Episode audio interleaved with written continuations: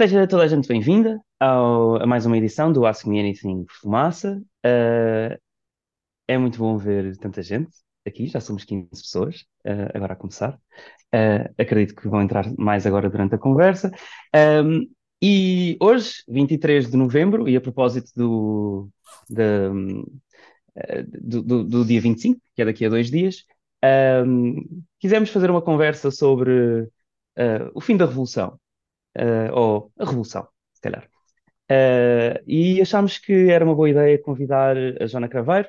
A Joana Craveiro é encenadora, atriz, arqui arquivista, diretora do Teatro do Vestido, uma das pessoas mais fascinantes que eu já conheci na minha vida, é também uma amiga, camarada, e um, que conheci quando? Eu, eu não, eu, não, sei exatamente em que ano é que conheci pessoalmente, mas sei, fui ver porque tinha essa curiosidade, um, que a primeira peça que eu vi da Joana uh, foi em 2017. Estava a ver, estava a olhar para o meu calendário, eu escrevo tudo no meu calendário, portanto tem esta vantagem. Depois eu olho para trás e sei o que é aconteceu naquele dia, àquela hora. E eu lembro-me que foi no dia 25 de novembro de 2017 que eu vi a primeira peça do, da Joana que se chama Um Museu Vivo de Memórias Pequenas e Esquecidas, e que foi também, não sei se alguma vez lhe disse isto, mas agora vou dizer até em público e gravado, que foi até hoje a melhor peça de teatro que eu alguma vez vi, uh, e, uh, e que recomendo a toda a gente ir ver, e não, não, só, não estou a dizer recomendo a toda a gente você, recomendo a toda a gente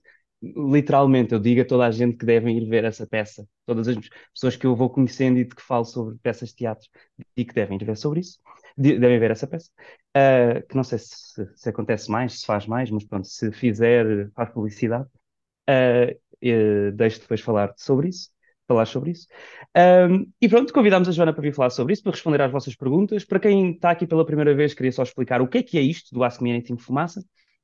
O Ask Me Anything Fumaça é um espaço onde uh, nós uh, colocamos, uh, convidamos uma pessoa que é especialista em algum tema e deixamos que as pessoas da comunidade possam fazer perguntas a essa pessoa. Não é uma peça jornalística, não é um, uma entrevista, mas é sim um espaço de debate, uma conversa informal, onde pessoas da comunidade podem fazer perguntas a uma pessoa que nós convidamos.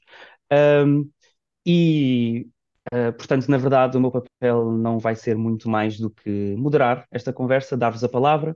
Queria dizer-vos que se vocês olharem para o Zoom, para, para, para, a ferramenta que vamos usar para a conversa, aqui embaixo tem um botão que se chama Reactions, ou talvez se tiverem em português Reações, e se lá carregarem, tem também uma das opções uh, que é Raise Hand, ou levantar a mão. Basicamente aquilo que isso vai dizer é que vocês querem falar e, portanto, eventualmente eu depois posso dar-vos uh, a palavra. Uh, e, portanto, se quiserem falar, se quiserem fazer uma pergunta, cliquem em Raise Hand. Também tem o chat onde podem fazer perguntas, podem dizer coisas, mas obviamente acho que é mais uh, interessante se forem, se a pergunta vier da vossa de viva voz, uh, mas obviamente há quem não consiga, há quem não tenha microfone, etc. E portanto, força. Na verdade, no chat já tenho o Bernardo Afonso a dizer uma coisa, diz daqui o Bernardo e Margarida, Bernardo e Margarida que fazem parte da fumaça também, novamente numa viagem de autocarro, mas a ouvir atentamente. Isto porque uh, o Bernardo uh, também na, na última edição, no último destes eventos, que eram inquietações sobre a Palestina, também estava num, numa viagem. Uh, estão a ir para o norte para fazer entrevistas. Um, acho que falei de tudo, aquilo que eu tinha aqui para dizer, e portanto, agora, na verdade, queria só começar com. Fazemos sempre isto, na, na verdade, acho que é a tradição da coisa, é que uh, quem está a moderar da parte do fumaça faz a primeira pergunta porque seria demasiado, uh, se calhar, intimida, intimidante que tivessem que você, vocês que fazer. E portanto eu faço a primeira uh, e depois deixo-vos falar. Uh, Joana, eu, como já falei, já falei dessa peça, me lembro bastante. E eu acho que me lembro, posso estar a lembrar-me mal, mas eu acho que me lembro que uma das grandes perguntas dessa peça, que até estava, estava projetada várias vezes, é quando é que acabou a Revolução? Se não era isso, era parecido com isto. E eu pergunto-te isso. Quando é que acabou a Revolução? E bem-vinda. Ah, obrigada. Pronto, obrigada por, por me terem convidado, por me teres convidado e também o Fumaça, claro, e toda a gente que veio para esta conversa. Espero que o vosso tempo seja bem passado aqui neste. Pronto, eu não sou uma especialista um, de, do, do, fim da Revolução, hum, pronto, mas já vão perceber o que, é que, o que é que eu faço aqui no meio destas memórias, se calhar. Um, uh, Então, sim, tens razão. No espetáculo, no Museu Vivo de Memórias Pequenas e Esquecidas, esse espetáculo que eu vou voltar a fazer para o ano, eh, que é o nosso aniversário redondo da Revolução, eu não, não, por norma, não, não faço, o meu trabalho não é necessariamente comemorativo, nem se aproveita das grandes datas, uh, faço fora das grandes datas de comemorativas, mas por acaso para o ano uh, vou se calhar fazer pela última vez esse espetáculo em vários lugares do país, então espero que ver-vos em Matosinhos, em Viana do Castelo, em Coimbra, uh, para já é só também, mas pronto. e nesse espetáculo realmente há uma parte que se chama precisamente Quando é que a Revolução Acabou que é uma pergunta que eu, eu, trabalho a partir de memórias e histórias das pessoas comuns que não vêm nos livros de história, nos manuais, um, e que até às vezes têm versões diferentes daquelas que vêm nos manuais, sobre o fim da Revolução, por exemplo, ou sobre o PREC, por exemplo, que também é, que é, que é curioso, ou não, ou diz muito sobre como é que nós conseguimos ou não escrever memória uh, e que memória é conseguimos inscrever não é, no espaço público. Portanto, eu, eu, trabalho precisamente com esta memória mais privada, mais pessoal, uh, de pessoas que não acham que são protagonistas, não é? que não têm nada para contar. Muitas vezes é como elas começam a conversa, dizer que não têm nada para contar e que era melhor eu falar com não sei quem que tinha uma história, mas claro que essas pessoas têm sempre histórias incríveis, porque cada pessoa para mim é um protagonista da história. Sou, sou marxista, portanto acredito nisso, acredito na, na força da transformação uh, do mundo e da vida. E, e na, uh, nas minhas entrevistas que faço a história de vida uh, a história de vida das pessoas, portanto, não, não, não começa a entrevista a perguntar onde é que você estava no 25 de Abril, quer dizer, isso para mim não tem qualquer sentido. Uh, são entrevistas longas, em profundidade, são muitas horas da minha vida ouvir pessoas em que começo sempre por perguntar o nome uh, completo, onde é que nasceu e em que ano. E a partir daí avançamos, não é? E há de haver um momento que eu lhe vou perguntar: lembra-se do dia 25 de Abril?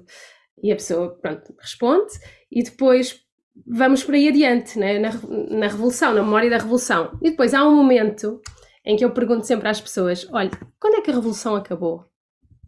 E é a pergunta mais fascinante, porque tem as respostas mais fascinantes.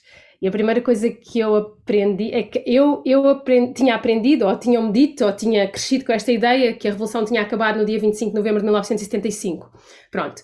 Uh, mas, um, eh, como todas as memórias, não é? tem vários níveis de inscrição e várias camadas, é muito, dá muito jeito conter a memória da Revolução em 19 meses e dizer assim, pronto, e depois no dia 25 de novembro acabou, porque houve aquele golpe, que afinal não era um golpe, e afinal depois fomos salvos e a normalização democrática, pronto, e toda esta reabilitação agora do dia 25 de novembro Uh, eu por acaso não tinha visto isso hoje dessa fotografia, mas não, não me admira. Mas essa reabilitação do 25 de novembro é uma coisa que já dura anos. E é uma coisa bastante problemática, pronto, mas, mas lá está, a memória do 25 do PREC também não é uma memória consensual, portanto, é, é, um, as memórias são sempre lugares de batalha, não é? Portanto, agora quem é que está, quem é que está à frente da Câmara Municipal de Lisboa que pode fazer passar esses, esses, é, é, esses louvores ao 25 de novembro? Mas quando o PS lá estava, também passaram um louvor, aliás, por isso é que existe essa placa que estavas a falar Ricardo, não é? Em Belém, que é uh, relativamente recente, aliás, no ano em que o Ricardo viu o meu espetáculo Museu Vivo, e viu no dia 25 de novembro, eu dediquei toda uma parte ao 25 de novembro e li as, as atas da Câmara Municipal uh, de louvor, como é, que foram, como é que foi construído esse louvor, que é fascinante. Pronto, dizendo isto, quando é que a Revolução acabou? Um, eu, não, eu não sei, não tenho memória, eu já era nascida, mas quando, a quando supostamente quando a Revolução acabou, eu posso dizer-vos quando é que a Revolução acabou para mim, quando é que eu vi a, a acabar, porque na verdade a Revolução, ou, ou muitas, muitas, uh, muitos aspectos do nosso processo revolucionário que foram extremamente ricos e foram extremamente participados e participativos, eles continuaram para além do 25 de novembro. Eu posso falar-vos, por exemplo, de um, de, uma, de, um, de um jornal que uns amigos americanos que eu tenho fizeram nessa altura. Um, pessoas que eram ativistas e que estavam a viver em Portugal e que fizeram o primeiro número deles é de janeiro de 1976 e o título é Portuguese Revolution Begins Again.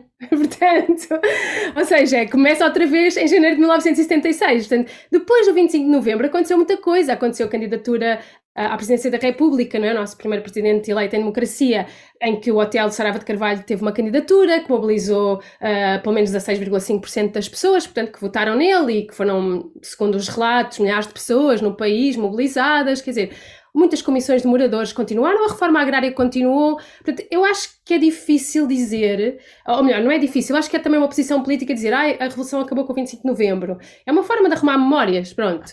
Ah, por isso eu gosto dessa pergunta, porque cada pessoa que eu entrevistei, sendo que eu não, sou pessoa, não tenho memória desse acontecimento, não é? Não, posso, não poderia falar, mas essas pessoas com quem falei, todas elas têm o seu momento particular em que sentiram a revolução acabar. Isso, pronto, isso é aquilo que me interessa, é sobre isso que eu trabalho para além do 25 de novembro, claro que surge nas conversas, ah, no dia 25 de novembro aconteceu isto, mas depois elas, a meio, normalmente acontece sempre isto, dizem assim, não, olha, por acaso para mim a revolução acabou, não, nem foi aí. E, e contam uma história, pronto, uh, sei lá, imagina uma vez uh, um, um encenador de teatro por acaso é encenador de teatro, pronto, foi ver a minha peça e no fim contou-me uma história, pronto, e por acaso ele é encenador de teatro e estava com outro encenador mítico, que era o Mário Viegas, que já, já morreu, e, e, e ele disse-me que o momento para eles que foi o fim da revolução era, estavam, pronto, o hotel estava preso, um, já depois de outras aventuras que ele resolveu ter mais tarde, no final dos anos 70, um, estava preso. O hotel Saraba de Carvalho e, e eles foram visitar, não, não, foram visitar porque ele não tinha visitas, mas estavam a fazer uh, sinais de luzes num carro cá fora, para a cadeia onde o hotel estava preso, e tinha, o Zeca Afonso estava com eles no carro, o Zeca Afonso estava super doente já, e ele disse, estava a chover, estava escuro, nós estávamos a fazer sinais de luz ao hotel em apoio, e eu pensei, e o Zeca Afonso estava doente, e eu pensei, isto é o fim da revolução. Portanto, este, por exemplo, foi uma, uma memória muito forte e muito poética, e ele estava muito emocionado quando, quando me contou isto. Portanto, isto é uma, uma, uma resposta longa, Ricardo, um, para dizer. Eu, eu nunca poderei dizer quando é que é o fim da Revolução, porque eu estou sempre a aprender os diferentes finais da Revolução. Um, mas pronto, mas já estabeleci isso. O fim da Revolução não é necessariamente dentro da vida das pessoas, não é necessariamente o 25 de novembro. Claro, o 25 de novembro configura ali um golpe uh, que politicamente, pronto, manda um sinal de que acabaram-se os, supostamente os excessos e vem aí a chamada normalização democrática, pronto. E esse, esse, esse golpe é super conflituante, é uma memória muito problemática, muito complexa ainda hoje, ainda hoje não se sabe bem.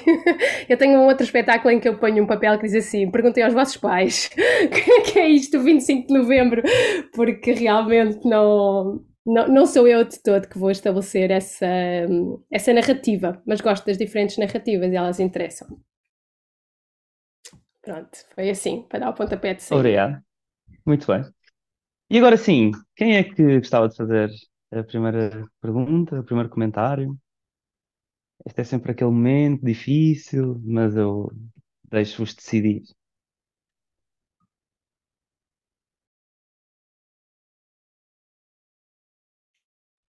Força, Ricardo. Posso? Ok. Um, olá, Joana, não, não, não te conhecia, nem conhecia o teu trabalho, é super interessante, estou aqui fascinado. A questão do, do teatro fascina-me imenso, portanto estou à espera dessa tua peça, até porque uh, vou muito a, ao Porto e a Matosinhos, portanto uh, posso pelo menos ir ver essa. Um, achei muito interessante o que disseste de, de, do fim da Revolução estar associado à memória das, das pessoas, porque eu sim já era vivo e tinha Uh, portanto, isso foi 75, tinha quase 10 anos, né? E lembro-me do 25 de novembro, e lembro-me dos movimentos da altura, lembro-me de estar numa manifestação um, a favor da candidatura do hotel, que eu na altura era do MES, porque o meu pai era do MES, a minha mãe era da, era da Luar e a minha irmã também. Portanto, lá em casa era assim. Posso entrevistar depois, podemos marcar. Também pode ser. Epá, e a nossa manifestação cruzou-se com a do Ramalhianes, que eram os grandes facholas da altura, pá, que eram apoiados pelo MRPP, que era uma coisa que eram, que eram também os, os, os, os inimigos da, da esquerda democrática, digamos.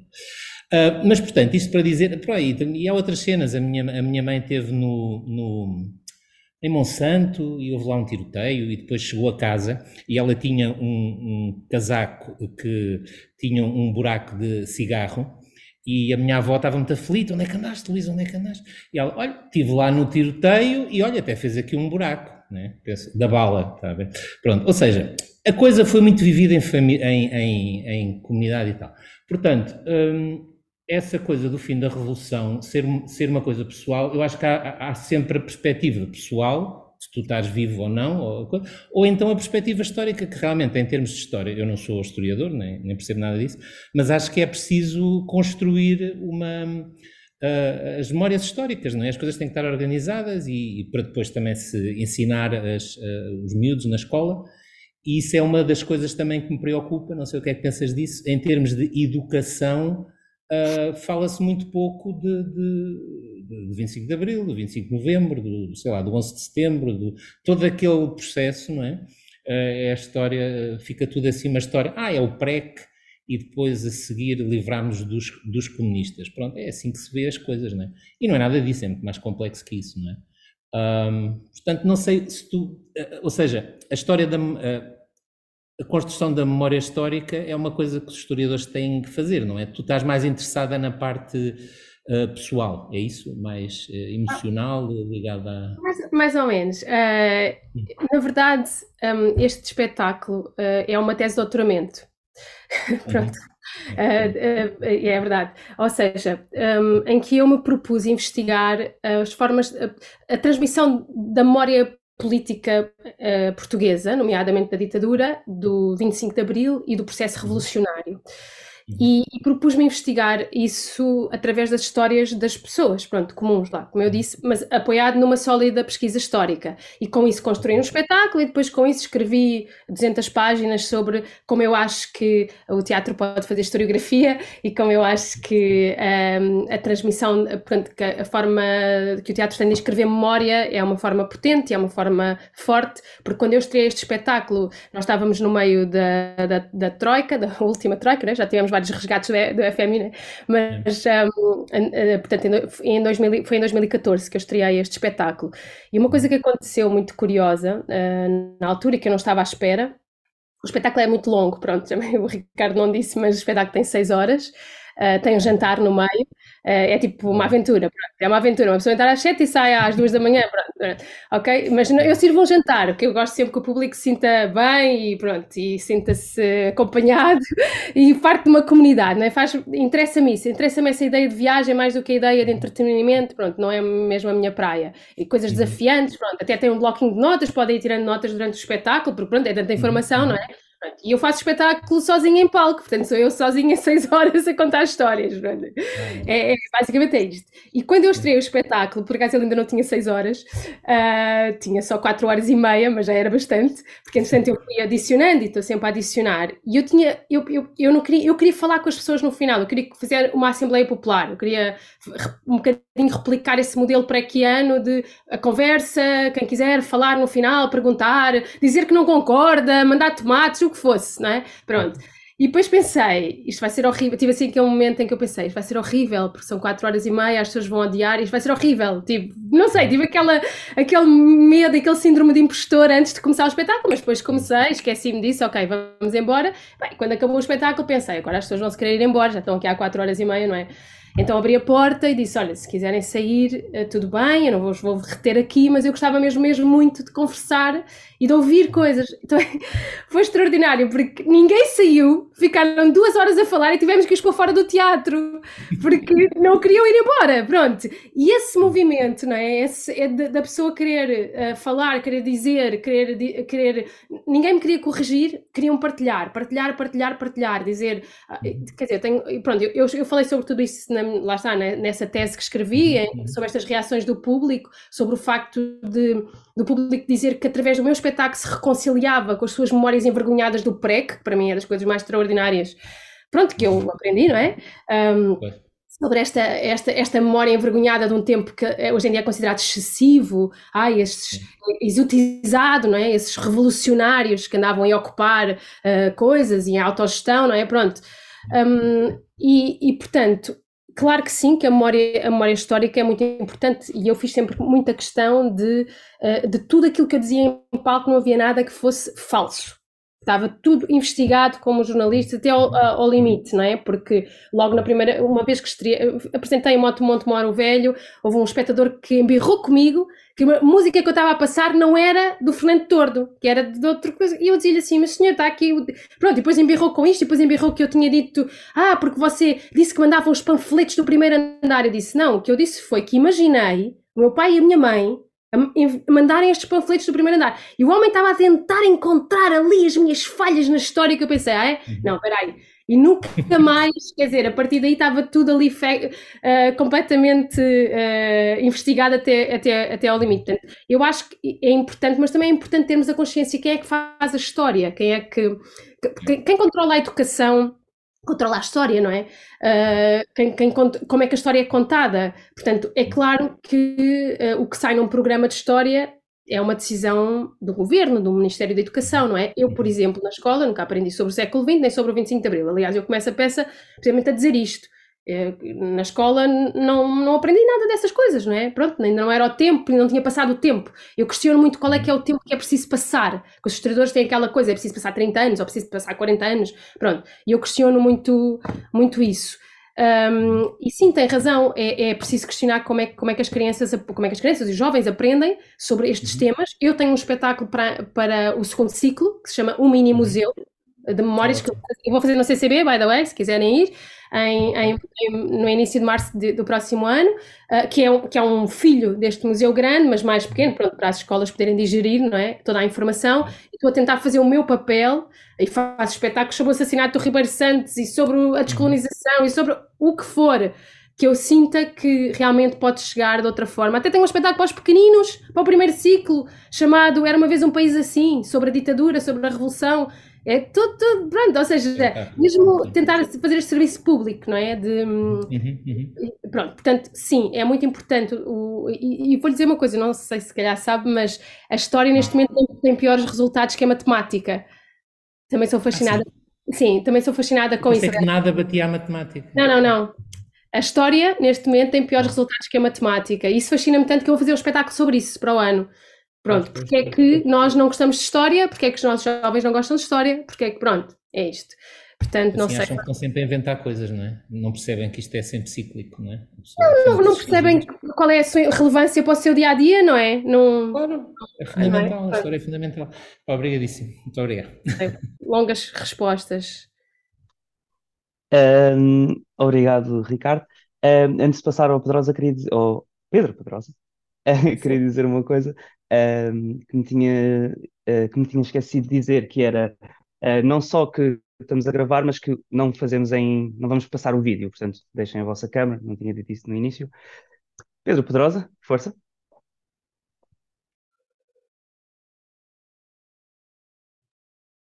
Desculpa, depois de muitos anos com zooms ainda, ainda esqueço de ter a opção. Obrigado, Ricardo. Obrigado, Joana. É bom ver-te. Um, por acaso estava a falar nisto, eu antes de tu responder, eu já tinha estado a pensar numa pergunta e, e num comentário a fazer, e agora estavas a responder e a minha pergunta acho que se tornou mais pertinente. Eu por acaso ontem tive com, fui, fui a Lisboa muito rapidamente só jantar com a apresentação de um livro de um constitucionalista da nossa praça, que foi um, dos fundadores da nossa Constituição, e ele, e ele ensinou uma coisa que Uh, se calhar que mostra que para ele a revolução acabou na, na revisão constitucional de 82 e ele, ele estava a dizer que a revisão constitucional de 82 é a revisão anti-IANES, porque o IANES estava, estava, queria governar o país. O, o, ministro da Agricultura, do Mário Soares, respondia diretamente ao IANES e isso estava a causar demasiados problemas. Então eu acho que para ele a revolução, e eu, eu até simpatizo com essa forma de pensar, porque o regime que nós temos hoje em dia, é, ou seja, a forma de regime que não é semi não é semi-presidencialista, é parlamentar com poder moderador, vem de facto desde 82, e isso foi se calhar a herança mais longa da Revolução até agora, ao contrário de que muita gente pode pensar que a Constituição de 76 era perfeita, era muito boa, mas de facto depois houve a necessidade de haver um IANES para provar as falhas da Constituição. E isso mostra um bocadinho isso, que não se fala sobre isso. Mas também no sábado tive numa outra apresentação de, de outro livro, do Luís Vaz, não sei se conhecem, que ele tem escrito uns livros sobre a Luar. E ele estava a falar sobre uma tentativa da Luar e do, e do Palmeirácio, antes do 25 de Abril, de tomarem a cidade da Covilhã. Depois, se alguém quiser, eu posso dizer quais é que são os livros. E, e, é, e é muito engraçado. Quando ele está a contar uma história particular que eles estão a vir, não sei de onde, escolheram a Covilhã por ser perto de Espanha para fugir depois, e porque era assim uma cidade alta que era, que era mais fácil sitiar e tal, eles estão a tentar ir tomar a cidade da Covilhã e o carro deles, como, qualquer tentativa de revolução, foi parada por um GNR no meio da rua. e eles e, e, eles te contam esta história de uma forma desapaixonada, ou seja, apaixonada pela forma como se tornou, mas não sentimental, ou seja, eles não conseguem, eles conseguem ser muito objetivos. E o, e o, e o que ele está a dizer é: Palmeiras tinha uma pistola, disparou um tiro para o ar, o GNR disparou um tiro para o ar, toda a gente teve medo, ninguém fez revolução nenhuma e toda a gente se foi embora. E, e, nós, e nós não discutimos isto. E quando nós olhamos, bem, dispararam pistolas para o ar, tentativas de revolução, tomar cidades, todas estas coisas que aconteciam antes do 25 de Abril, na minha opinião, parecem-nos mais claras agora. Ou seja, o que não acontece com o PREC. Nós sempre que falamos com o PREC, o que nós vemos é um, emaranhado, um emaranhado de paixões e de, e de discussões que são discussões, se calhar, até bastante irracionais, que eu acho que já não se vê em relação aos fenómenos que se passavam antes do 25 de Abril. E eu não acredito que seja por medo de pessoas se mostrarem associadas ao regime fascista, porque vemos-los aí todos os dias e não têm medo nenhum disso. Por isso, é, esta era a minha questão, era, tu achas se calhar que, na pergunta do Ricardo, serão os netos, ou se calhar os bisnetos da Revolução a definir quando é que realmente a Revolução acabou? Porque eles que vão olhar com um olhar sem as paixões de quem viveu, ou sem as paixões que os pais lhes transmitiram. Uh, eu acho que entendo o que eu estou a dizer. Uh, isso, isso era a minha questão, porque existe esta questão da memória coletiva, mas a memória coletiva, enquanto arrasta também todas as paixões e todos os sentimentalismos envolvidos, não sei se conseguimos olhar para as coisas com clareza. E o que o constitucionalista mostrou ontem foi, ele olhou de uma forma científica, não é? Nós tínhamos este regime, antes da revisão constitucional, passámos a ter um outro regime. E esse outro regime tem, tem durado até agora o Marcelo, né? porque o Marcelo, ele diz que o Marcelo já cometeu muitos erros constitucionais e foi além da sua. Ele, ele até disse que o Cavaco exerceu constitucionalmente muito melhor o, o, o, cargo de Presidente da República do que o Marcelo está a exercer. E, uh, e pronto, era, era essa a minha questão. Gostava de ouvir o que é que tu achas. Obrigado. Obrigada, obrigada, Petrosa. Um, eu acho que esta questão é muito pertinente e uh, tem a ver com aquilo que eu estava a dizer, quanto tempo é que, preciso, é, que é preciso passar, porque uh, em 1984 houve na Gulbenkian uma, um, tipo uma conferência, a primeira conferência dos 10 anos do 25 de Abril, ok? E eu só sei disso por ler as atas, não é? E pronto, ter usado as atas no meu trabalho. E aí, várias vezes é referido uh, por sociólogos e não sei quem, não sei que mais, historiadores, que que eles não têm capacidade para analisar o 25 de Abril, que eu acho que é uma coisa interessante. Ou seja, porquê? Porque foram agentes, foram agentes na Revolução. Pronto, então há, há como que essa, essa, esse reconhecimento, não é? De que nós não temos a objetividade necessária para, estás a ver? E é por isso que eu também quero fazer este trabalho sobre os, os, historiadores, porque eu, eu, eu entrevistei muitos historiadores para o meu trabalho e eles também são tipo agentes, personagens da minha história, como eu estou a contar, estás a ver? E, e cada um posiciona-se diferente. Há uma historiadora que me disse mesmo assim: eu não trabalho esse tema, eu não tenho objetividade para trabalhar esse tema, eu fazia parte de um grupo político nessa, nessa altura, eu prefiro trabalhar a PIDE, porque não sei o que, pronto. E, e outros não, outros apaixonadamente, como o Fernando Rosas, ou sei lá, não, não, isso não é uma questão para eles, estás a ver? Uh, mas por acaso em 84 já era uma questão, porque aparece nessas atas essa reflexão de será que nós somos capazes de fazer isto? Não sei quê. E depois é quanto tempo é que é preciso passar? Porque há esta questão nos estudos da memória que é preciso passar uh, 4, uh, 40 anos até conseguirmos começar a falar das coisas, que foi quando eu estreiei o meu espetáculo, então eu falava muito sobre isto, sobre esta questão de agora passaram 40 anos, já podemos, já podemos falar sobre isso. Até, e até me entrevistei meu pai a dada altura, e até ponho uma gravação dele a falar lá para o, para o espetáculo dos mais jovens, e eu pergunto-lhe quanto tempo é que é preciso passar? E ele diz, uma geração a duas gerações. E eu, fogo, tão pouco tempo. então, cada pessoa ao mesmo tempo tem uma ideia de quanto tempo é que é preciso passar. Por isso, eu acho que, sim, os netos e os bisnetos e os filhos, né? eu sou filha da Revolução, um, trazem o que nós chamamos o olhar da pós-memória que é um, um, termo que foi, que foi usado, na verdade, para falar sobre o stress pós-traumático que às vezes os, os filhos sobreviventes do Holocausto tinham, sem nunca terem vivido diretamente, estás a ver? E, e que, por exemplo, eu no meu, no meu trabalho uso isso como, pronto, nós somos pós-memória, nós apropriamos desta memória, nós uh, emocionamos com a grândula, mesmo não tínhamos estado lá, nós emocionamos com memórias do PREC, porque temos isto, isto fica, claro, uh, temos um certo, um certo entendimento político, não é? Porque lá está, a memória do PREC, depois também há as pessoas que têm a memória traumática que é passada na família de, ah, que horror, e, uh, e eles fizeram aquilo e aquele outro, e houve saneamentos, e pronto, e deram cabo do país, portanto, há estas, estas memórias conflituantes. Um, mas eu acho que é isso, que esta geração, estas gerações sucessivas da pós-memória que têm um outro distanciamento uh, e, e, que, e que de alguma forma conseguem começar a olhar de uma outra maneira, como tu dizes, tentar discernir o que é que foi esta, essa, essa massa que é, que, é, que é o PREC. Por acaso queria mostrar aqui um, um livro que uh, este, este, é o primeiro livro um, que eu considero de história oral do PREC e foi feito uh, nos anos 80. Chama-se O Futuro Era Agora. Um, o Futuro Era Agora. Este, este, livro não é muito fácil de encontrar, mas se vocês conseguirem, é de uma editora que também já não existe, que é Dinossauro. Eu depois posso pôr aqui o. Não. Pronto, mas O Futuro Era Agora, que é o movimento popular do 25 de Abril. É todo. Eu gosto muito deste livro porque nós em Portugal nunca ligámos muito à memória, à memória oral, à história oral porque desconfiamos das fontes, porque desconfiamos que as pessoas trazem a sua visão pessoal, porque queremos ser aqueles historiadores que vão para os arquivos fazer, pronto, história das pessoas mortas, pronto, é isso. Uh, os próprios historiadores dizem isso, temos uma relação um bocadinho conflituante com esta ideia do testemunho oral. Mas este livro, uh, que é de. Eu queria dizer de quando é que era? 94. 94, mas eu acho que estes testemunhos foram recolhidos ao longo dos anos 80. E, epá, e é muito interessante por isso, porque é coisas da primeira pessoa, Tipo, Alberto Gonçalves, professor, 37 anos, confronto nas ruas do Porto. Olha, Pedrosa, comecei logo, confronto nas ruas do Porto. Não é só Lisboa, ok?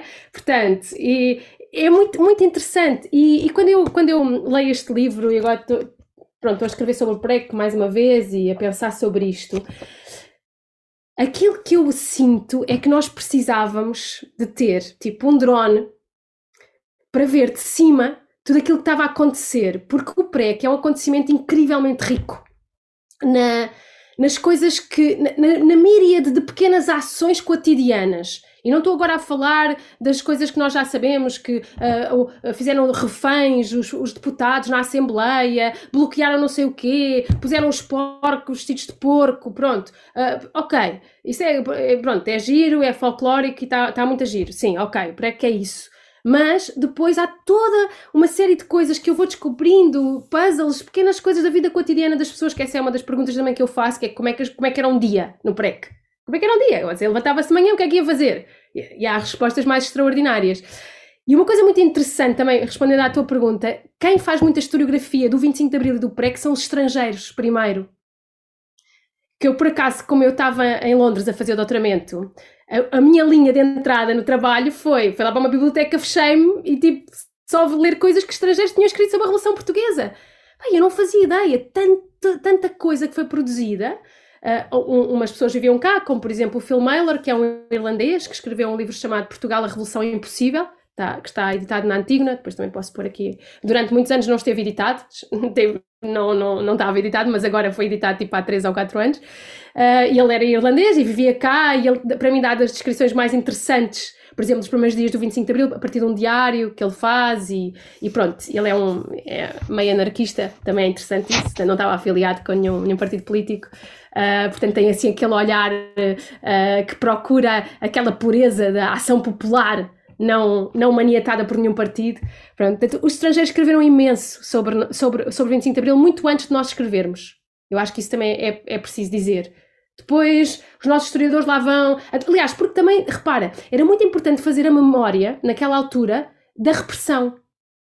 A seguir ao 25 de Abril, surge uma série de livros sobre a PIDE, que, que hoje em dia, pronto, também temos algumas coisas mais recentes, como No Limite da Dor, da Ana Aranha, que era a partir de um programa de rádio, com testemunhos de, de pessoas torturadas pela PIDE, mas logo a seguir ao 25 de Abril há uma série de livros que saem com pessoas a dizerem na primeira pessoa o seu testemunho. Uh, e eu acho que, portanto, estavam a acontecer várias coisas ao mesmo tempo. Estava a acontecer, estava-se a viver uma revolução, mas estava-se a fazer também a transição ou a ruptura com o regime autoritário repressivo. As pessoas saíram da prisão. As pessoas tinham coisas para contar sobre isso, não é? Que antes não podiam ter contado ainda. Portanto, estava muita coisa a acontecer. Mais julgar os PIDs, não é? Porque toda. Pronto, nós temos este, este, déficit não é, de justiça transicional, mas houve tentativas de revolução de, também de, de, tribunais populares, de, de, julgar os PIDs e pronto, e ir atrás deles, aquelas coisas. Portanto, eram, estavam várias coisas a acontecer ao mesmo tempo, por isso não sei se respondi à tua pergunta, mas. Um... Obrigado. E quem gostava de falar a seguir?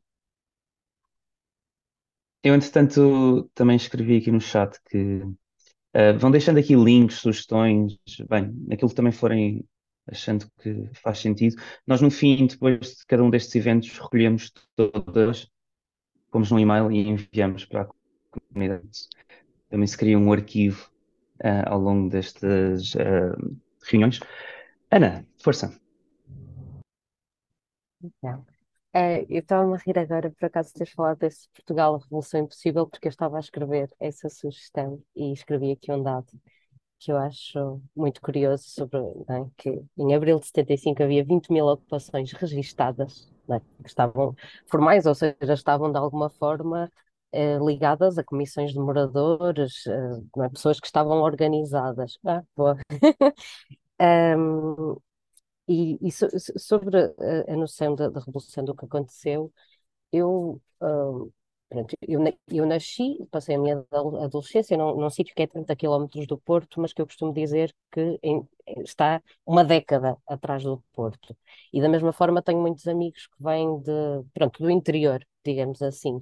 E uma coisa que nós comentamos muitas vezes é que o 25 de Abril não chegou ao mesmo tempo para toda a gente uh, porque há realmente uma experiência, quer, quer do 25 de Abril mesmo de 74, quer, quer do PREC, que é muito diferente e, e altamente influenciada pelo, pelo o estatuto socioeconómico de, das pessoas, mas também de, é, dos sítios onde elas se enquadravam. E eu queria só saber se podias falar um bocadinho disto de é? A noção de ter o 25 de novembro como fim da Revolução, de que forma é que se liga também com isto, com porque é que foi necessário ditar um fim? Uh, pegando aqui também não é, neste alvoroço, porque eu, eu eu estava a tentar lembrar-me e não queria dizer uma mentira, mas tenho quase a certeza que foi a Clara de Souza, mas alguém, pivô de um jornal nacional há uns meses, rotulou o PREC como confusão, assim numa talvez ah, foi no PREC e depois da confusão e, e, continuamos. Isto foi, isto foi dito em televisão nacional e, portanto, queria só ouvir esta relação de porque é que era necessário um fim, porque é que temos agora a Câmara de Lisboa, uh, que não ser a Câmara de Lisboa presidida pelo, pelo Moedas, uh, a querer fazer do 25 de novembro um, um, evento, mas também a Iniciativa Liberal já teve outdoors uh, a celebrá-lo, e até uma coisa que se vê agora recorrente no discurso, Uh, mas nesta noção da memória, de, ok, enquanto estamos uh, a falar ao certo sobre o que é que aconteceu, o que é que não, não, não aconteceu, uh, quais é que são as coisas que estão totalmente ausentes? E eu, portanto, de deixar uh, bem entendido que estou a falar sobre todas as ocupações porque tenho a impressão que elas são sempre dadas como uma grande confusão, ao, ao, passo que elas, na verdade, são um exemplo extraordinário de organização popular de massas, porque as pessoas criavam cadernos reivindicativos, fizeram ocupações da Câmara. Neste, neste livro, em, em particular, tem, tem muitas, uh, muitos exemplos disso. E obrigada. Obrigada, Ana. Fantástico. Eu acho maravilhoso estás a trazer as ocupações, sendo que a região norte era, foi uma região onde, onde o movimento de moradores foi muito forte, um, por causa do processo SAL, uh, serviço ambulatório de apoio local, que, que, que, não sei se toda a gente está familiarizado, mas, mas que era um processo em que uh, no gabinete de habitação, que o secretário de Estado era Nuno Portas, um, criou-se esta forma de, de, de poder um, transformar os bairros de barracas ou os bairros mais uh, desfavorecidos, no caso do Porto também ilhas, as, onde as pessoas viviam uh, de forma muito precária, um, poderem ter a oportunidade de ter um novo bairro, digamos assim, através de, de envolver arquitetos, sociólogos, as brigadas que chamavam as brigadas SAL, e, e no caso do, do SAL Norte tinham o Cisa Vieira, o Alexandre Alves Costa, o Sérgio Fernandes, Uh, bom, enfim, uh, incríveis arquitetos, que na altura também jovens revolucionários, não é? Um, que desenhavam à medida das populações, não é? Que as populações podiam pedir aquilo que, que queriam. Eu fiz dois trabalhos sobre o sal aí no Porto, no Porto, Uh, e, e, sou apaixonada profundamente porque é muito diferente de Lisboa, apesar de terem havido também muitas ocupações, mas a forma como, como isso se transformou realmente num poder popular real, uh, ao ponto de os, os responsáveis do Sal Norte tiveram bombas colocadas no seu carro. O, Alexandre Alves Costa teve uma bomba que explodiu no seu carro, metida para a extrema-direita, e o fundo, o fundo de Fomento da Habitação, que era a sede do Sal Norte, também teve uma bomba. Portanto, estão a ver, pronto, aquelas bombas malucas da extrema-direita, não é? 500 e tal bombas, não é? Uh, da, violência, da violência política de extrema-direita, uh, visaram uh, um organismo que dava casas às pessoas. Portanto, eu acho que isto é muito, uh, muito significativo no meu, no meu, entender. Portanto, achei maravilhoso trazer essa, um, esse exemplo. Um, eu, eu, eu, sinto que, uh, não sei se quando se fala da confusão do PREC ou dos excessos, eu, eu, até, eu até tenho a percepção que as comissões de moradores e a habitação são das coisas mais pacíficas, em termos da memória que, por exemplo, a ocupação de fábricas em que fica uma autogestão ou sequestro do patrão é um bocadinho menos. Eu estou a dizer isto porque há pouco tempo contaram uma história um, que eu considerei maravilhosa sobre uma das primeiras ocupações com sequestro do patrão foi uma lavandaria na Avenida, na Avenida Almirante Reis, em que as funcionárias uh, sequestraram o patrão nas traseiras e tomaram conta porque o patrão ia fugir com as máquinas ou ia fugir com o dinheiro, pronto. Porque basicamente também muitas dessas ocupações e autogestão das empresas aconteceram porque os patrões de facto com medo, pronto, aquela coisa uh, clássica, iam fugir uh, ou pronto, os, os, trabalhadores resolveram tomar nas suas mãos os meios de produção, pronto, foi isso que aconteceu, não é? É uma revolução, então, por alguma razão se chama revolução. E eu, eu acho que uh, apesar da ideia da propriedade privada e de ocupar a propriedade privada uh, poder ter aqui um lado problemático, não é? Um, acaba por ser às vezes um bocadinho mais consensual uh, do, do, que estas outras memórias. Pelo menos eu, eu, eu sinto isso nas discussões uh, que tenho com o público a seguir ao espetáculo, pronto.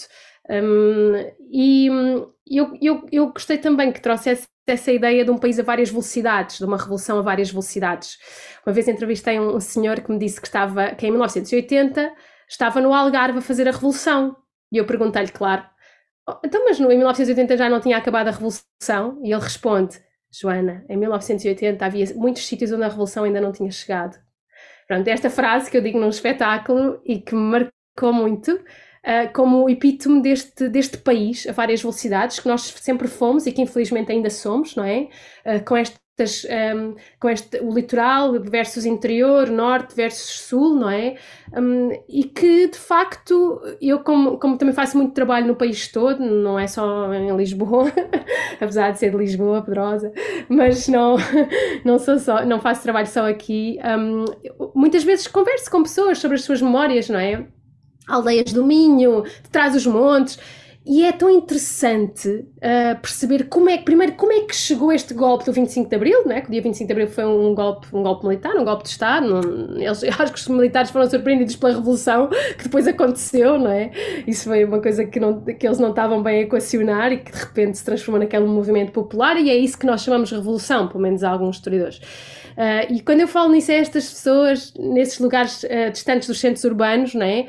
Onde a informação chega mais rapidamente, as pessoas muitas vezes dizem, ah, não, não, a gente não sabe não soube nada, demorou uns dias, ou, portanto, é, é, é, difícil falar num país só, não é? Como é que a revolução chegava a todos os lugares, uh, por isso é que havia as campanhas de dinamização cultural do MFA, que era para chegar onde mais ninguém chegava, não é? As campanhas de alfabetização e o serviço médico à periferia e as brigadas cívicas estudantis, quer dizer, tudo isto que o PREC também foi prolífero nisso, na organização popular em diferentes frentes, para chegar aos sítios mais longe, mas quer dizer, é mítica a situação de trás os montes, onde havia o pároco que mandava queimar as sedes do PCP, quer dizer, isso é mítico.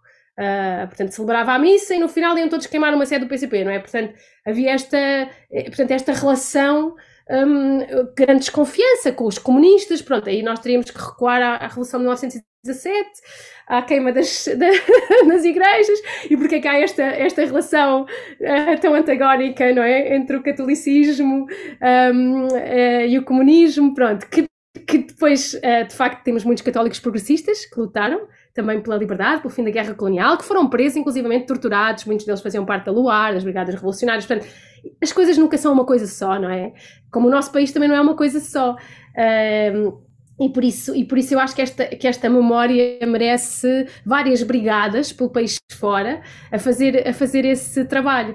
No Teatro do Vestido nós temos um espetáculo chamado Viagem a Portugal, em que nós vamos para um sítio que nos queira uh, e ficamos lá durante um mês ou dois meses, que seja, a recolher memórias e depois construímos o espetáculo em percurso e sempre com base na memória política, não é? Já fizemos em Santiago do Cacém, em Odmira, pronto, Alentejo, não é?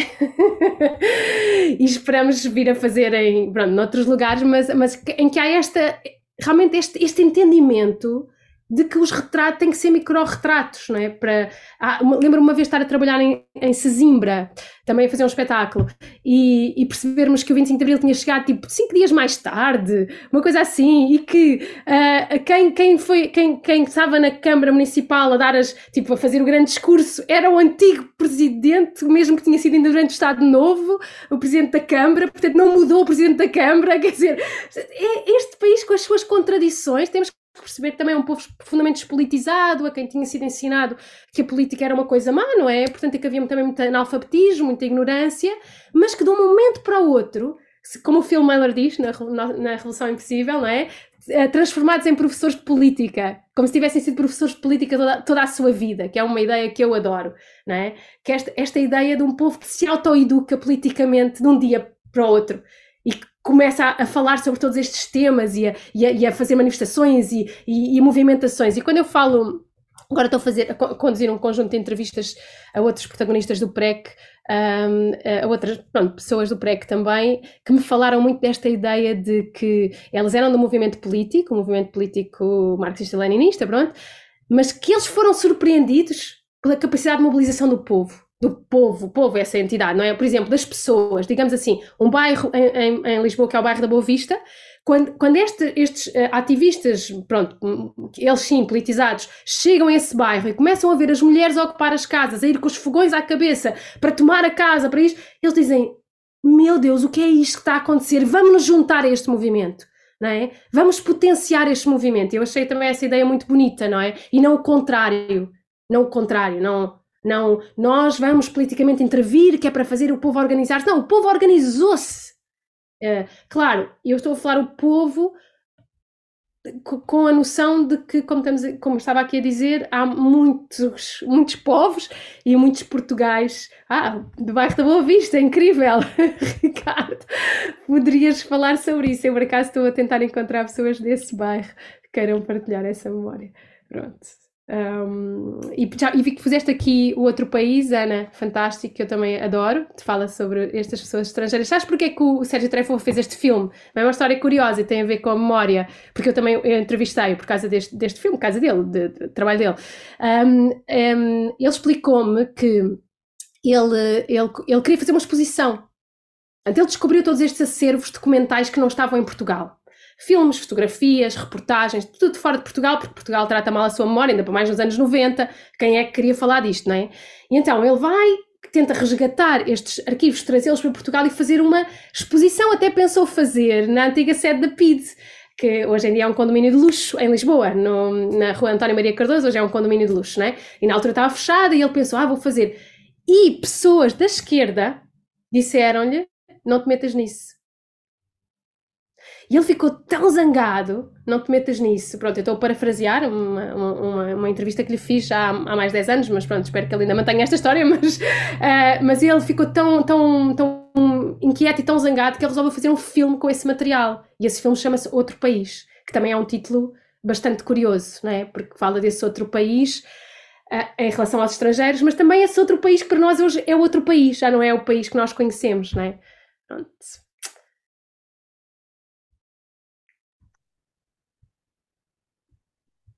Eu acho que vou aproveitar o, o espaço em branco para fazer uma pergunta. Eu posso? Sim, sim, claro.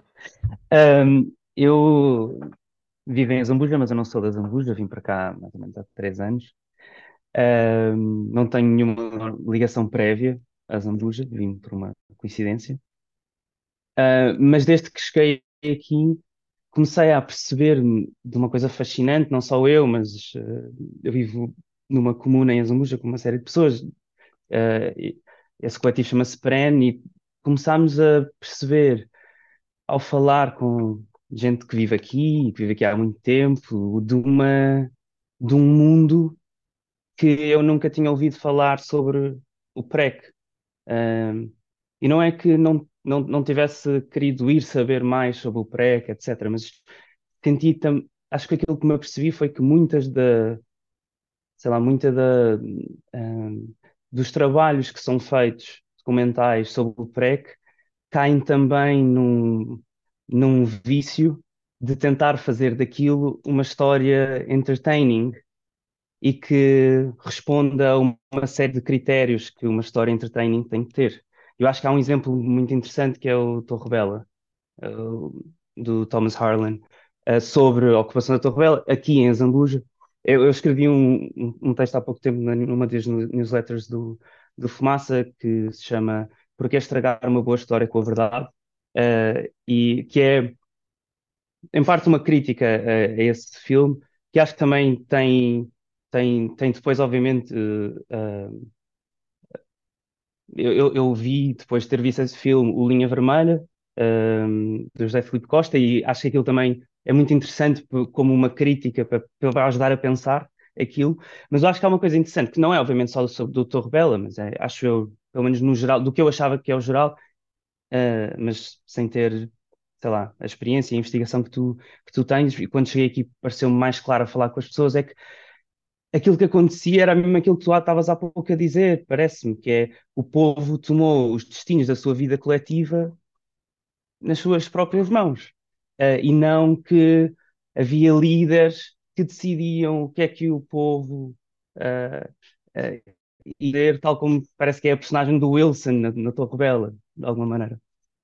E eu queria perguntar-te que histórias é que ouviste de Azambuja, do Ribatejo, não sei. Ah, ok, fantástico. Olha, um, uh, as histórias que mais ouvi têm a ver com a Torre Bela, precisamente, porque também quando comecei a pesquisa uh, vi, o, vi, vi, a linha vermelha, que já, eu já, já conhecia o, o Torre Bela de Thomas Harlan há muitos anos, não é? E, e era sempre aquela mítica uh, cena de quem é inchado é da cooperativa, é da cooperativa, pronto, aquela coisa que, pronto, enfim, que fica assim um bocadinho a caricatura, não é?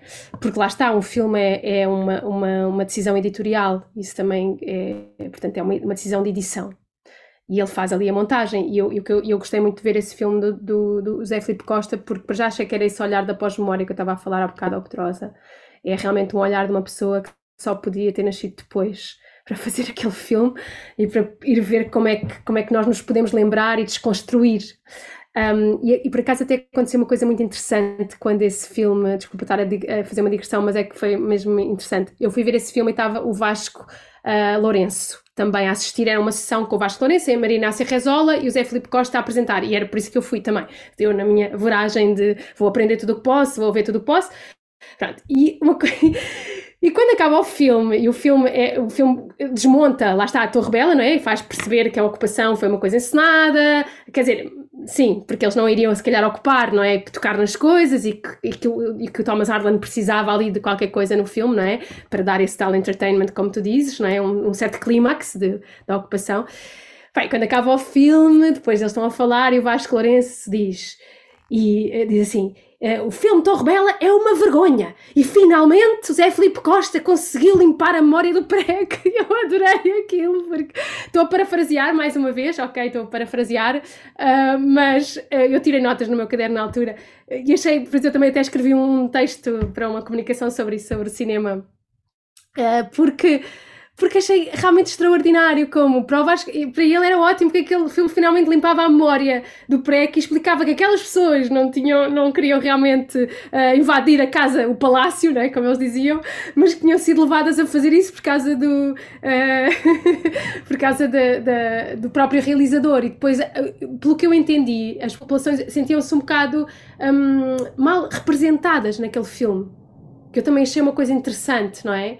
Ou seja, as, as, aquelas populações daquele, daquele sítio não gostavam da Torre Bela porque achavam que eles tinham representado de uma forma, não estavam no seu melhor, não é? Digamos assim. Embora eu acho que nós vemos as armas e o povo, ou as cenas das, das lutas de classe em Portugal do Philip Kramer, e quer dizer, e, e, do, do, Robert Kramer e, e, eles também estão a ocupar e estão a fazer, então, não é? E, mas não sei, ali com este estigma da propriedade privada e terem ocupado a casa do patrão, havia ali uma coisa. E, hum, e achei engraçado ele estar a dizer que agora a memória do pré estava limpa. E o filme, aliás, ganhou um prémio e tudo, mas depois foi proibido, não estava na lista dos, dos filmes, eu depois li mais sobre isso, foi retirado da lista dos filmes uh, do ICA. Uh, feitos em Portugal, ou seja, pronto, queriam apagar mesmo o registro do filme, de certa forma, como um filme que não fazia jus à memória da revolução que se queria passar. Pronto, então acho que isso é, é super interessante.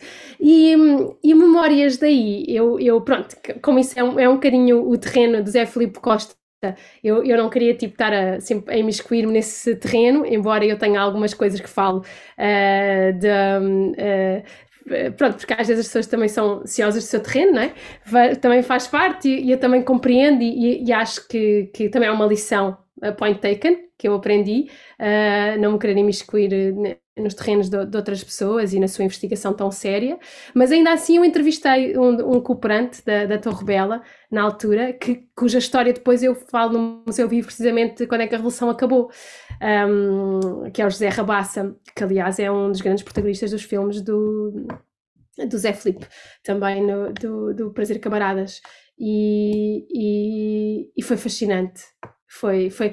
Mas também foi fascinante porque eu tive acesso na altura aos diários da Torre Bela, os diários que eles escreviam, pronto, que o Zé Filipe tem, não é? Na, na sua posse. Uh, e, não sei se tem, desculpa, não estou a dizer que ele tem, não sei se ele tem, mas estavam com ele, pronto, ele mostrou-me e partilhou comigo, e eu li e depois devolvi, pronto. E, e, e, era muito fascinante o que eles contavam, porque era também uma visão um bocadinho desapaixonada, quando o Pedrosa há bocado estava a falar sobre esta questão do apaixonado e do desapaixonado. Se calhar, à medida que o tempo passa, mais apaixonadas essas pessoas estão com o PREC.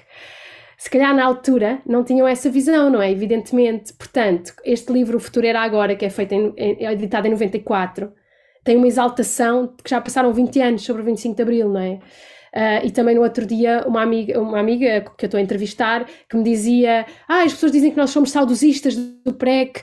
Opá, sou saudosista e sou saudosista da Comuna de Paris, há 200 anos. Eu achei também esta frase maravilhosa. Quer dizer, ser saudosista realmente é de uma ideia, não é? De uma, de uma utopia, não é? Portanto, quando eu li esses diários da Torre Bela, do, do Zé Rabassa, e quando falei com ele, acho que o que eu senti também foi uma visão bastante um, um, mais objetiva, não é? Que conseguia ver as contradições. Contradições essas que depois o Zé naturalmente põe no seu filme, que diz que eles estavam alcoolizados ou que o Wilson não era realmente um protagonista, mas foi feito protagonista pelo Thomas Harlan, não é que ele fosse exatamente protagonista, e que eu acho que quando nós vamos, mergulhamos na reforma agrária, essas contradições estão todas lá. Porque eu, quando estive o ano passado, em 2022, a fazer o trabalho em Odmira e em Santiago do Cacém, foi muito forte muito forte perceber a ferida aberta da, da reforma agrária, não é? E as contradições todas. De foi uma coisa maravilhosa, mas também não sei o quê. Olha, aquele ali que ali vai, ladrão, tinha um saco azul e ficou com tudo, mas depois não é bem assim, pois tu nunca vais saber bem, porque também há muito há muita desinformação, não é? Muita propaganda, porque pronto. Um, e eu acho que quando se mergulha, por exemplo, nessa a questão da reforma agrária, que é um sonho maravilhoso, não é? De redistribuição da terra, a terra quem a trabalha é também um projeto um, que tem muitos riscos do ponto de vista também da formação humana de cada pessoa, não é? Porque estamos a falar de pessoas que eram muito pobres e que, uh, que de repente estão ali a gerir. Uh, lá está, como se fossem professores de política toda a sua vida, mas começaram a ser professores naquela altura, não é? E a gerir uma comuna, não é? com redistribuição uh, das coisas por todos, pela primeira vez fazendo descontos para a segurança social, quer dizer, tanta coisa. Um, uh, claro que houve experiências que correram mal, outras correram bem, outras, pronto, outras pessoas, mas por causa de uma experiência que corre mal, de repente já se vai denegrir toda a memória numa região inteira do Alentejo. Ah, eles eram todos ladrões. Não, foi uma comuna. Numa comuna correu mal, numa cooperativa. Pronto, agora estou a chamar a comuna por causa da comuna de Paris, mas numa cooperativa correu mal, nas outras. Portanto, hum, não tenho assim muito mais memórias daí da Zambuja, mas tenho essa, essa entrevista fortíssima ao Zé Rabassi e algumas coisas ainda que eu uso no espetáculo que, que são provenientes desse, desse espólio eh, deles, das cartas que eles trocaram no dia 25 de novembro, por exemplo. O que é que se passa em Portugal? Estamos seriamente preocupados. É uma carta que que, que, que, ele recebe da Alemanha e depois ele responde: Não consigo, não há correio, agora não consigo responder. Uh, não sei para onde é que acho que neste momento todos os militares estavam com a revolução tão presos. Estes documentos não é muito interessantes do, do momento. Sim, é o que eu, é o que eu tenho, mas não, não tenho uma pesquisa aprofundada. Obrigado. obrigado. E quem gostava de ir a seguir?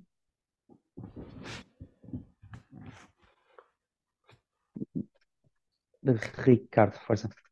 Posso, posso intervir outra vez? É, é, só um comentário breve sobre o que, o que tiveste a dizer. Eu tenho estado a ouvir com muita atenção. Desculpem ter a câmera desligada, mas a minha net não está muito boa. E hum, tenho estado a ouvir com muita atenção. E essa questão que disseste das pessoas ficarem um bocado envergonhadas, não é? De, de não se sentirem representadas. Um, tenho um exemplo que aconteceu na minha escola, que era onde eu andava na altura, Uh, em que os, os, os estudantes, os, os, miúdos, nós éramos que eu estava na segunda classe, os outros na terceira, por aí, fizemos uma manifestação contra a diretora e a apoiar as, em, as empregadas. Hum? Uh, mesmo com cartazes e tudo, pronto, a viver o momento, estávamos a ver aquele momento, havia manifestações todos os dias, vamos lá fazer a nossa. E, aliás, a líder da manifestação era, era, era filha, do, era e é filha de um, de um deputado do PS, do Pedro Coelho e tal, portanto ela tinha assim algumas noções políticas.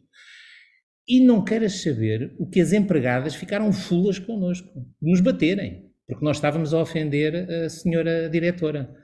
A diretora também em lágrimas, claro, no seu, no seu mas pronto, mas, é, mas ou seja, aquelas pessoas que provavelmente eram mal pagas e, e viviam em más, não é? E como se sabe na altura era, era muito este, este esquema um bocado ditatorial e tal, do senhor, da senhora, neste caso a senhora diretora e das, e das funcionárias, que eram todas ao nível de, de faziam, faziam tudo, não é? Portanto, não, era, não tinham especialização nenhuma, faziam comida, limpavam o chão e tratavam dos meninos e, vai, e, e elas ficaram absolutamente furiosas, eh, bateram-nos e tudo, coisa que elas nunca tinham feito, porque adoravam-nos, não é? Mas, mas houve ali cenas de pancadaria, porque realmente aquelas emoções estavam muito ao rubro e, e, e deve ser essas contradições, não é? As pessoas toda, toda a vida viveram naquele esquema feudal e agora de repente perverte-se tudo. Pronto, e outra, outra coisa para, para, acrescentar, eu acho que nós fizemos, eh, agora que estou a ouvir isto tudo e estou-me a relembrar de coisas da altura e não sei o quê, epá, acho que foi um processo incrível, porque se nós pensarmos no nível cultural e educacional da nossa população baixíssimo, estavas a falar dos, do, das pessoas que de repente ficaram a falar de política, não é? Epá, é pessoal sem formação nenhuma, em nada. Eles foram gerir, eh, claro que ia dar asneira, não é? Foram, foram gerir propriedades grandes e tal, e depois foram acusados porque, como eram eles, eles não, eles não sabiam. Não, não, eles nunca receberam educação e nunca. Não é? Aliás, a ditadura tratou disso, nos, nos baixar o nível de escolaridade para níveis miseráveis, não é? E, e, e, acho que. Eu nem sei qual era a percentagem de analfabetismo no 25 de Abril, mas era a maior da, da Europa, de certeza. Um, portanto, isso também tem. Epá, eu acho que para o nosso nível uh, de educação e de conhecimento, fizemos um trabalho espetacular. E claro que as forças reacionárias iam tentar dar a volta e conseguiram lá no 25 de novembro, né? mas eh, ainda, ainda durou um bocadinho, o tal período da confusão, claro. Porque é que a Clara de Souza fala em grandes confusões? Porque a SIC é do PSD, né? a gente sabe isso. Por isso é do pessoal da propriedade e das coisas. Enfim, reflexões, mas, mas estou, estou a gostar muito. Obrigado. Obrigado, Ricardo.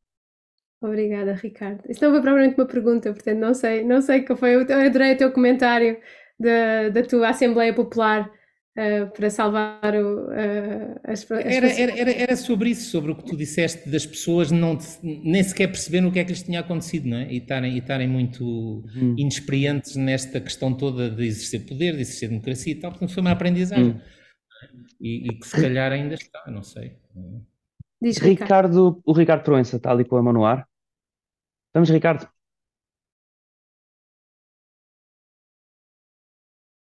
Uh, não, não, não, não, ainda não. Estás mute, estás mute. Eu sou a pessoa que nascida e criada no bairro da Boa Vista e a minha família foram, foram dos primeiros habitantes, portanto a minha bisavó foi dos primeiros habitantes.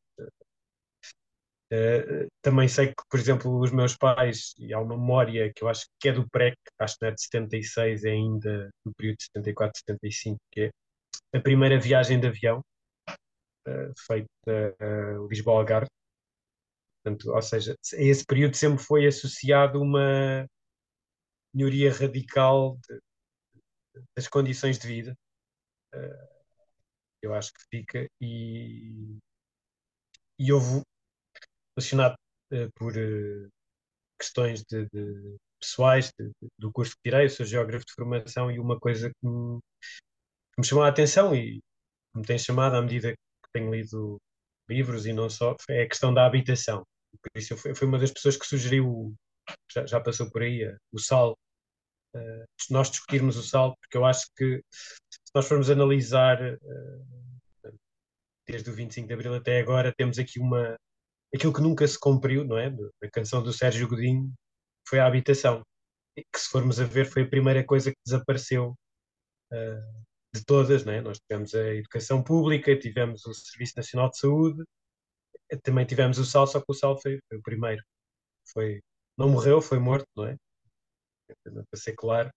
Uh, e eu acho que se calhar estamos a pagar alguns dos retrocessos.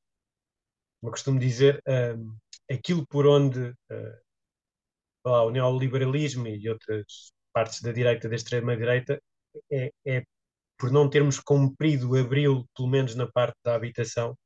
Na habitação, podíamos falar aqui da, questões do uso do solo e não só mais, mais concretas, que se calhar é, é por aí que, que as coisas têm gangrenado ao ponto a que chegamos, por assim dizer.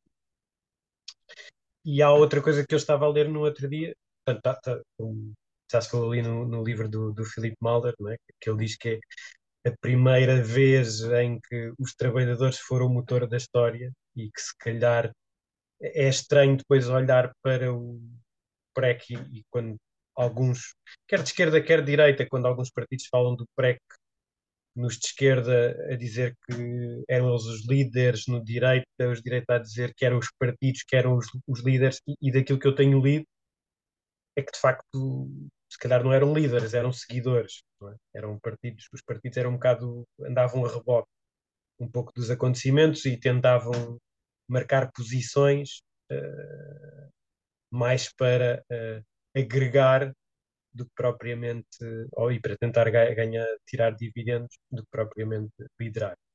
E, e li recentemente uma, uma eh, uma coisa, porque é esta contradição entre a, a, a, vontade popular e a vontade dos partidos, não é? Que eu acho que é uma coisa, porque, porque também, eh, se calhar, se olharmos, o fim do PREC, vá lá, por assim dizer, se quisermos utilizar isso como o fim da Revolução, é, se calhar uma certa norma ou uma institucionalização da, da democracia, não é?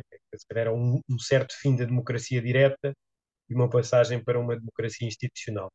E é engraçado que eu recomendo, vou por aí, o, o podcast do Dadig, uh, que é feita uma análise das de, das, da vaga de protestos dos anos 90 e dos anos 2000, e em que esse autor diz que uh, esses protestos, que no fundo pediam uma melhoria das coisas e, o, e, mais democracia direta, não se traduziram em nada por não terem desembocado uh, uh, em partidos. Ou seja, um pouco a, não a marxista, mas a marxista-leninista, não havia aquela. O partido, não é? O movimento que traduzia.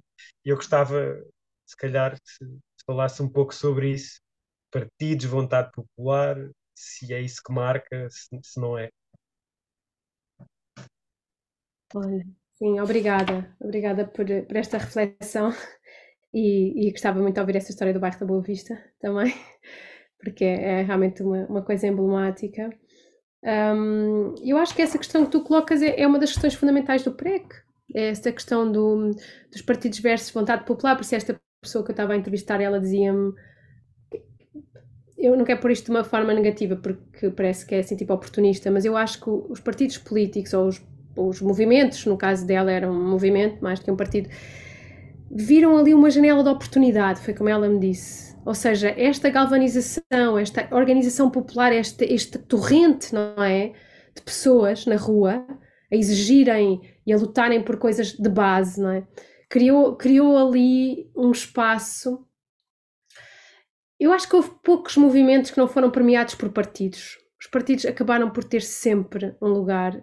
A UDP tinha uma grande implantação, Partido Comunista, evidentemente, que era contra as greves e mais não sei o quê. Pronto, há uma memória também conflituante do PREC, não é? Na, na, relação da esquerda com as diferentes esquerdas com o PREC, que também acho que merece ser, ser analisada, estudada, porque é bastante complexo. O Phil Mailer fala muito sobre isso, porque ele era uma pessoa que não que, esteve, que estava era apaixonado pelo por, por, pelo movimento popular e a partir do momento que os partidos entravam para, para fazer o que quer que seja e ele já não lhe interessava. Né? E ele fala sobre isso, eu também o entrevistei a propósito do livro dele e, e, ele tem todo esse discurso de que aquilo que foi mais interessante foi, foi o movimento popular.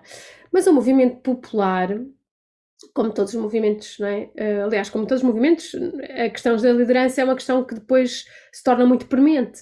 Um, e embora, por exemplo, eu, eu tive com em alguns bairros Sal, no Porto, o bairro do Leal, por exemplo, que é do arquiteto Sérgio Fernandes, ah, eles, eles tinham muito orgulho de nunca, nunca terem sido premiados por nenhum.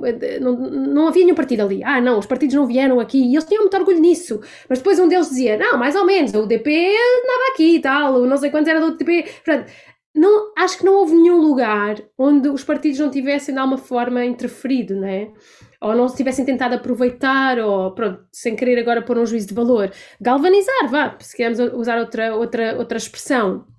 Uh, e realmente essa legitimidade um, revolucionária, que era a legitimidade da ocupação, da democracia direta, versus a legitimidade uh, constitucional, representativa, não é? democrática, como eles chamavam, de, que, que adivinha das eleições. Eu acho que isso é uma das grandes questões do PREC. Aliás, há partidos que nem votaram nas primeiras eleições eram contra as eleições.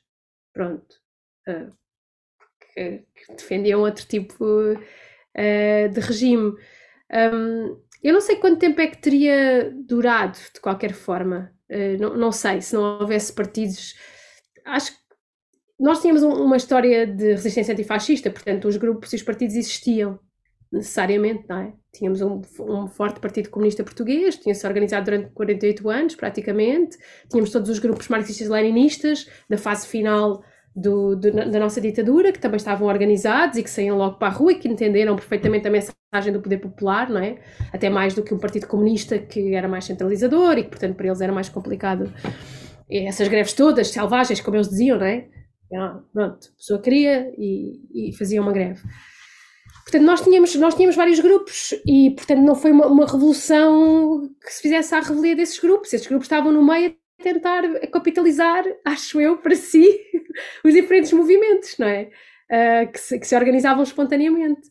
É, o, o, o, pensamento que eu tenho é, é, esse, não sou como o Phil Meller de pensar, ah, quer dizer, não sou, nem tem que ser, porque eu não fui agente nesses acontecimentos, mas não, não tenho uma nostalgia de pensar, ah, era uma revolução popular, mas depois vieram os partidos e estragaram tudo. Não, eu tomo isso como uma coisa natural, não é? Sabiam tantos grupos, tantos partidos, não é? Tinhas, tinhas a Luar ativa, o, a, o, as Brigadas Revolucionárias, o, a, o, ai, como é que se chamavam os trotskistas? Uh, LCI, uh, sei lá, e, e não é que eles fossem muito representativos em, número de em termos de números, porque não era sobre isso. Mas eles tinham imensa. Depois tinham as suas esferas de influência dentro do próprio movimento popular, não é? Tinham grande implantação nas comunidades, na, na, nas comissões de moradores, nas comissões de trabalhadores. Bastava uma pessoa e de repente já começava ali a organizar politicamente para o seu partido. É, essa é um bocadinho a, a, visão que eu tenho, por contraponto depois à, a toda a história que o Phil Miller conta, não é? Que ele diz que são os partidos que depois que acabam por estragar, porque quando começam a tentar domar. Uh... Por acaso hoje estava a ler sobre o 25 de novembro, eu vou pôr aqui um, um artigo da Manu Manuela Cruzeiro, do Centro de Documentação 25 de Abril, que se chama 25 de Novembro, Quantos Golpes Afinal? Que é muito bom e que está online. Eu já, já vou pôr aqui no chat. Uh, quantos golpes afinal? E, e, e ela e é muito interessante esse artigo, porque ela, ela faz uma, tipo, uma genealogia das diferentes coisas que estavam a acontecer no 25 de novembro, os diferentes grupos, pronto. E há uma parte sobre o PCP, que eu acho que é um dos papéis mais fascinantes do PCP, o que eu leio o seu papel no 25 de novembro, é uma das coisas mais fascinantes e mais misteriosas da, da nossa história recente, política. Um, e eu já tinha falado com pessoas do PCP de base que no 25 de novembro saíram para a rua para ir defender a revolução. E que, portanto, têm uma, uma, um, um, um discurso da contra-revolução e que nós fomos para a rua fazer barricadas e fomos a seguir. E portanto, ela fala como as cúpulas do partido ficaram a assistir eles, na verdade, não queriam fazer essa tal revolução uh, contra a qual se fez o 25 de novembro. Ou seja, que o PC não queria estar metido nisso e que, aliás, um dirigente do PCP, do Comitê Central, vai ter com o hotel e diz: Não te metas em aventuras. E eu, pronto, eu achei isso fascinante. O papel, o papel dos partidos. A culpa é dos partidos, pá, exato. Já ironizava o grande José Mário, está aqui a dizer o Bernardo Afonso. Exatamente, o João. Exatamente, João, é isso mesmo. Uh, portanto, sim. Eu acho, acho que ainda. Que ainda uh... exato, poderosa era. O papel poderosa pergunta, exato. Já não era o, esse o papel do PCP desde o Vasconcelos?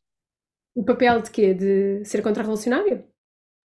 Sim, de, de não se miscuir, de tentar ser um, um partido do establishment, digamos assim.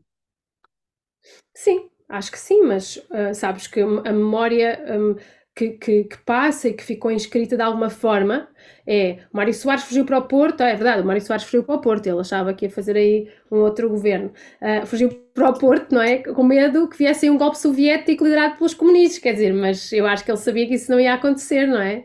Mas essa, mas essa é uh, uh, muito também a, a, narrativa que depois ficou inscrita, não é? é da ameaça vermelha, a tal ameaça vermelha uh, que aí vinha. Uh, portanto, sim, acho que, que, tem, que, que, tens razão. O PCP era um partido do governo, do, do poder, não é? E eu acho que não sei, eu não tenho que achar nada, mas do que eu, do, do que eu percebo, das, do, que eu, do que eu leio e do, do que eu investigo, do que eu ouço, creio que eles não tinham intenção de levar a cabo nenhum golpe uh, mais radical ou revolucionário, mas a, a, narrativa que passa é que sim, que havia uma frente de extrema esquerda organizada para fazer esse golpe e queríamos ser uma ditadura de tipo soviético, não é? E é isso que Mário Soares lhe pergunta, que ele diz, olha que não, olha que não, não é? Uh, que perguntou ao Álvaro Cunhal, ah, quero fazer uma ditadura em Portugal, olha que não, olha que não, não é? Pronto. Um, e tudo isso... Ele ficou... sabia, o Mário Soares, o Mário Soares sabia, tanto que quando ao cerca a Assembleia da República, o Mário Soares não estava na Assembleia da República, não é? Quem é que o avisou? Não, não foram gajos do CDS, não é? Certamente. O Mário Soares tinha tantas notícias da União Soviética como o Álvaro Pinhal tinha. Sim.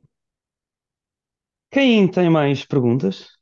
Já estamos aqui, na verdade, quase há, há, há mais perguntas. Mas ia só dizer que estamos aqui já mais ou menos há uma hora e meia, se calhar mais uma, duas, por aí.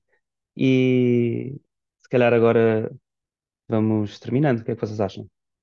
Encaminhando-nos para o fim. Não? Acham okay. que não? Bem, mas força, pergunta-me. Vamos, Ricardo. Eu, te, eu, tenho uma pequena pergunta só, porque lembrei-me que na altura uh, tudo o que era facho, não é? Como se chamava o pessoal da altura, fugiram para o Brasil. Eu conhecia vários. Tens alguma informação sobre isso? Quantas pessoas é que foram? Quem foi? Uh, houve muitos pedidos que fugiram, não é? A gente sabe.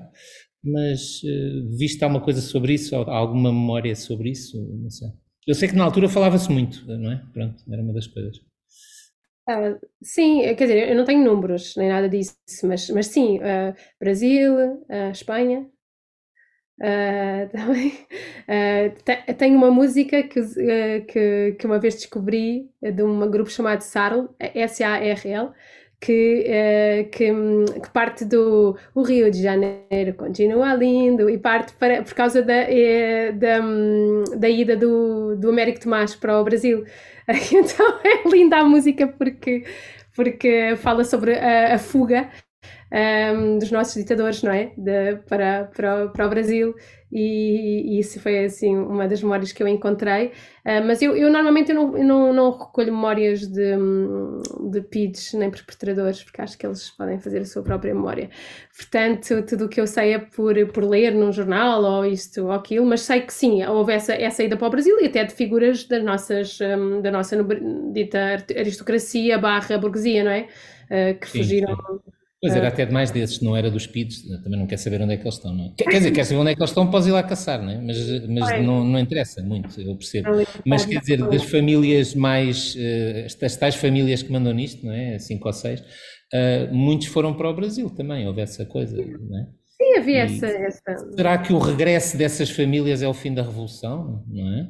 Quando tu começas a ver os champalimos de volta, essa gente toda é? Isso também é, é um mau sinal, não é? Eu isso, fiquei, fiquei muito aborrecido com essa história. aborrecido é, é, é, é, exagero, mas, mas não é? Porque, porque muitas voltaram, aliás, os Melos fugiram, voltaram, o Champalimau fugiu e voltou. O Champalimau não sei se foi para a Espanha, uh, sim, não é? Tinha ligações lá ao rei, não sei o quê. Uh, não sei, é uma, é, uma, é uma ideia que me ocorreu agora, porque essas conversas são muito boas, porque aquela parte da memória da altura começa a aparecer. E, e, e, e lembro-me nisso da altura que era, era visto como uma expoliação, é? que estávamos a expoliar as pessoas. É? Claro. Isso também foi interessante e é normal que tenham reagido, pois eu também reagiria se fosse eles, não é? Portanto, hum. ah, que grande confusão, claro, pois perderam o seu poder, é? portanto, isso não é bom. Ok, obrigado. Obrigado. O retorno das terras, não é? Portanto, também o fim da revolução também hum. é um a desocupação, não é? A desocupação das terras, depois mais tarde, uh, quando as terras retornam para os seus donos, não é? E, e recebem indemnizações do Estado português. Enfim. Isso é mesmo ser. o fim da revolução, é o, o fim da picada. Também pode ser aí um bocadinho o fim da Revolução. Eu contei essa história de que a reforma agrária tinha acabado a uma das minhas amigas norte-americanas que estava a entrevistar e que ela teve cá na altura da Revolução, não é? Eu entrevistei-a tipo há dois anos sobre este assunto e ela começou a chorar e disse: Eu não sabia que a reforma agrária tinha acabado. E eu pensei: O que é que tu pensaste? E mesmo assim a Estrela Vermelha durou até 1992, que é absolutamente incrível, não é? Essa cooperativa, mas ainda assim acabou. Mas ela chorou, ela ficou emocionada, ela assim, não acredito, não acredito, a reforma agrária acabou. E eu, sim, acabou, que mundo é que tu vives? tipo, claro, como é que essa ideia podia manter-se, não é? Quem gostava de fazer uma última pergunta antes de terminarmos? Será que alguém?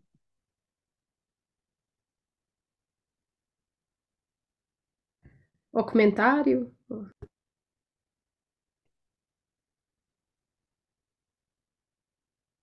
Hum.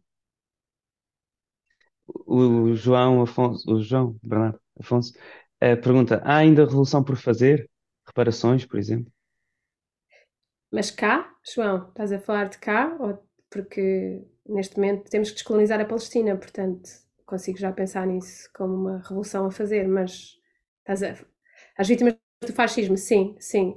Nós, nós não, não, não fizemos reparações às vítimas do fascismo, portanto isso é é, é uma, uma, pronto, uma coisa da nossa justiça transicional que não aconteceu, não é? Nós não temos um processo uh, público de justiça transicional. A Irene Pimentel tem um livro, ela é, ela é bastante obcecada com a, história da PID, uh, e ela tem um livro sobre uh, que, que, prova que houve alguns julgamentos, mas a verdade é que as pessoas com quem eu falo, que foram torturados ou que foram presos políticos ou, enfim, que, foram, que sofreram repressão, não se sentem reparados. Portanto, não sentem que tenha havido não é uma coisa que, que algum julgamento público mais uh, enfim, mediático que os reparasse ou, ou reparações, pronto, reparações históricas. Mas há um artigo de Manuel Loff num livro que também vou pôr aqui, uh, que eu recomendaria uh, sobre políticas da memória, que eu recomendaria lerem, porque ele, fa ele faz, faz essa genealogia e ele fala sobre um, alguma reparação a outra que possa ter existido, mas, mas um, nada que tivesse chegado ao espaço público assim de forma muito forte. Para começar, o julgamento do, do Humberto Delgado, não é? de quem matou o Humberto Delgado, não é? Que, que enfim, que é, que é uma vergonha. Hum, exatamente. Margarida tem garrinha. Ah, pois, pus aí uma entrevista que nós fizemos com a Margarida Garrinha, que faleceu há muito, muito pouco tempo. É incrível, Margarida Garrinha, que tem uma história Sim. Fascinante. Ah, ela, nós entrevistámos em 2018, quando, na verdade, an- quando a fumaça deixou de se chamar é apenas fumaça e passou a chamar a fumaça, passou a se chamar fumaça, e profissionalizámos a relação. Ela veio, tivemos a honra de ter Margarida Garrinha na, nesse evento. Bem, com esta última pergunta, ah, e resposta da Joana, eu diria que terminávamos por aqui, não sei que alguém tenha uma burning question. Uh, vou, eu vou, eu acho que consegui ainda durante esta conversa ir tirando quase todos os links, quase todas as sugestões que aqui, um, que aqui foram deixando. E já comecei a fazer uma lista que já tem para uns 15, 20, mas vão deixando mais, e se calhar até ao final, neste último minuto, vão deixando coisas aqui. E aquilo que fazemos é amanhã sai um e-mail com todas estas coisas e, portanto, podem ficar com elas para sempre ou até. Não, não sei o que é que isso significa. Uh, muito obrigado, Joana, por ter estado aqui. Espero que tenhas gostado. Obrigada a Estou a ver-te aí freneticamente a pôr mais links. Pois eu não devia ter dado assuntos, desculpem, só um bocadinho para os colegas. Mas sim, ah, obrigada a vocês todos por a vossa paciência também e a generosidade de estarmos aqui a falar sobre a Revolução estes anos todos depois. E o, e o Ricardo diz aí, Joana, só para dizer que estou disponível para qualquer coisa do bairro da Boa Vista, portanto, troquem bem, contactos. Acho, trocar acho que contacto. estão, acho que estão as duas no Slack, portanto, resolvam isso.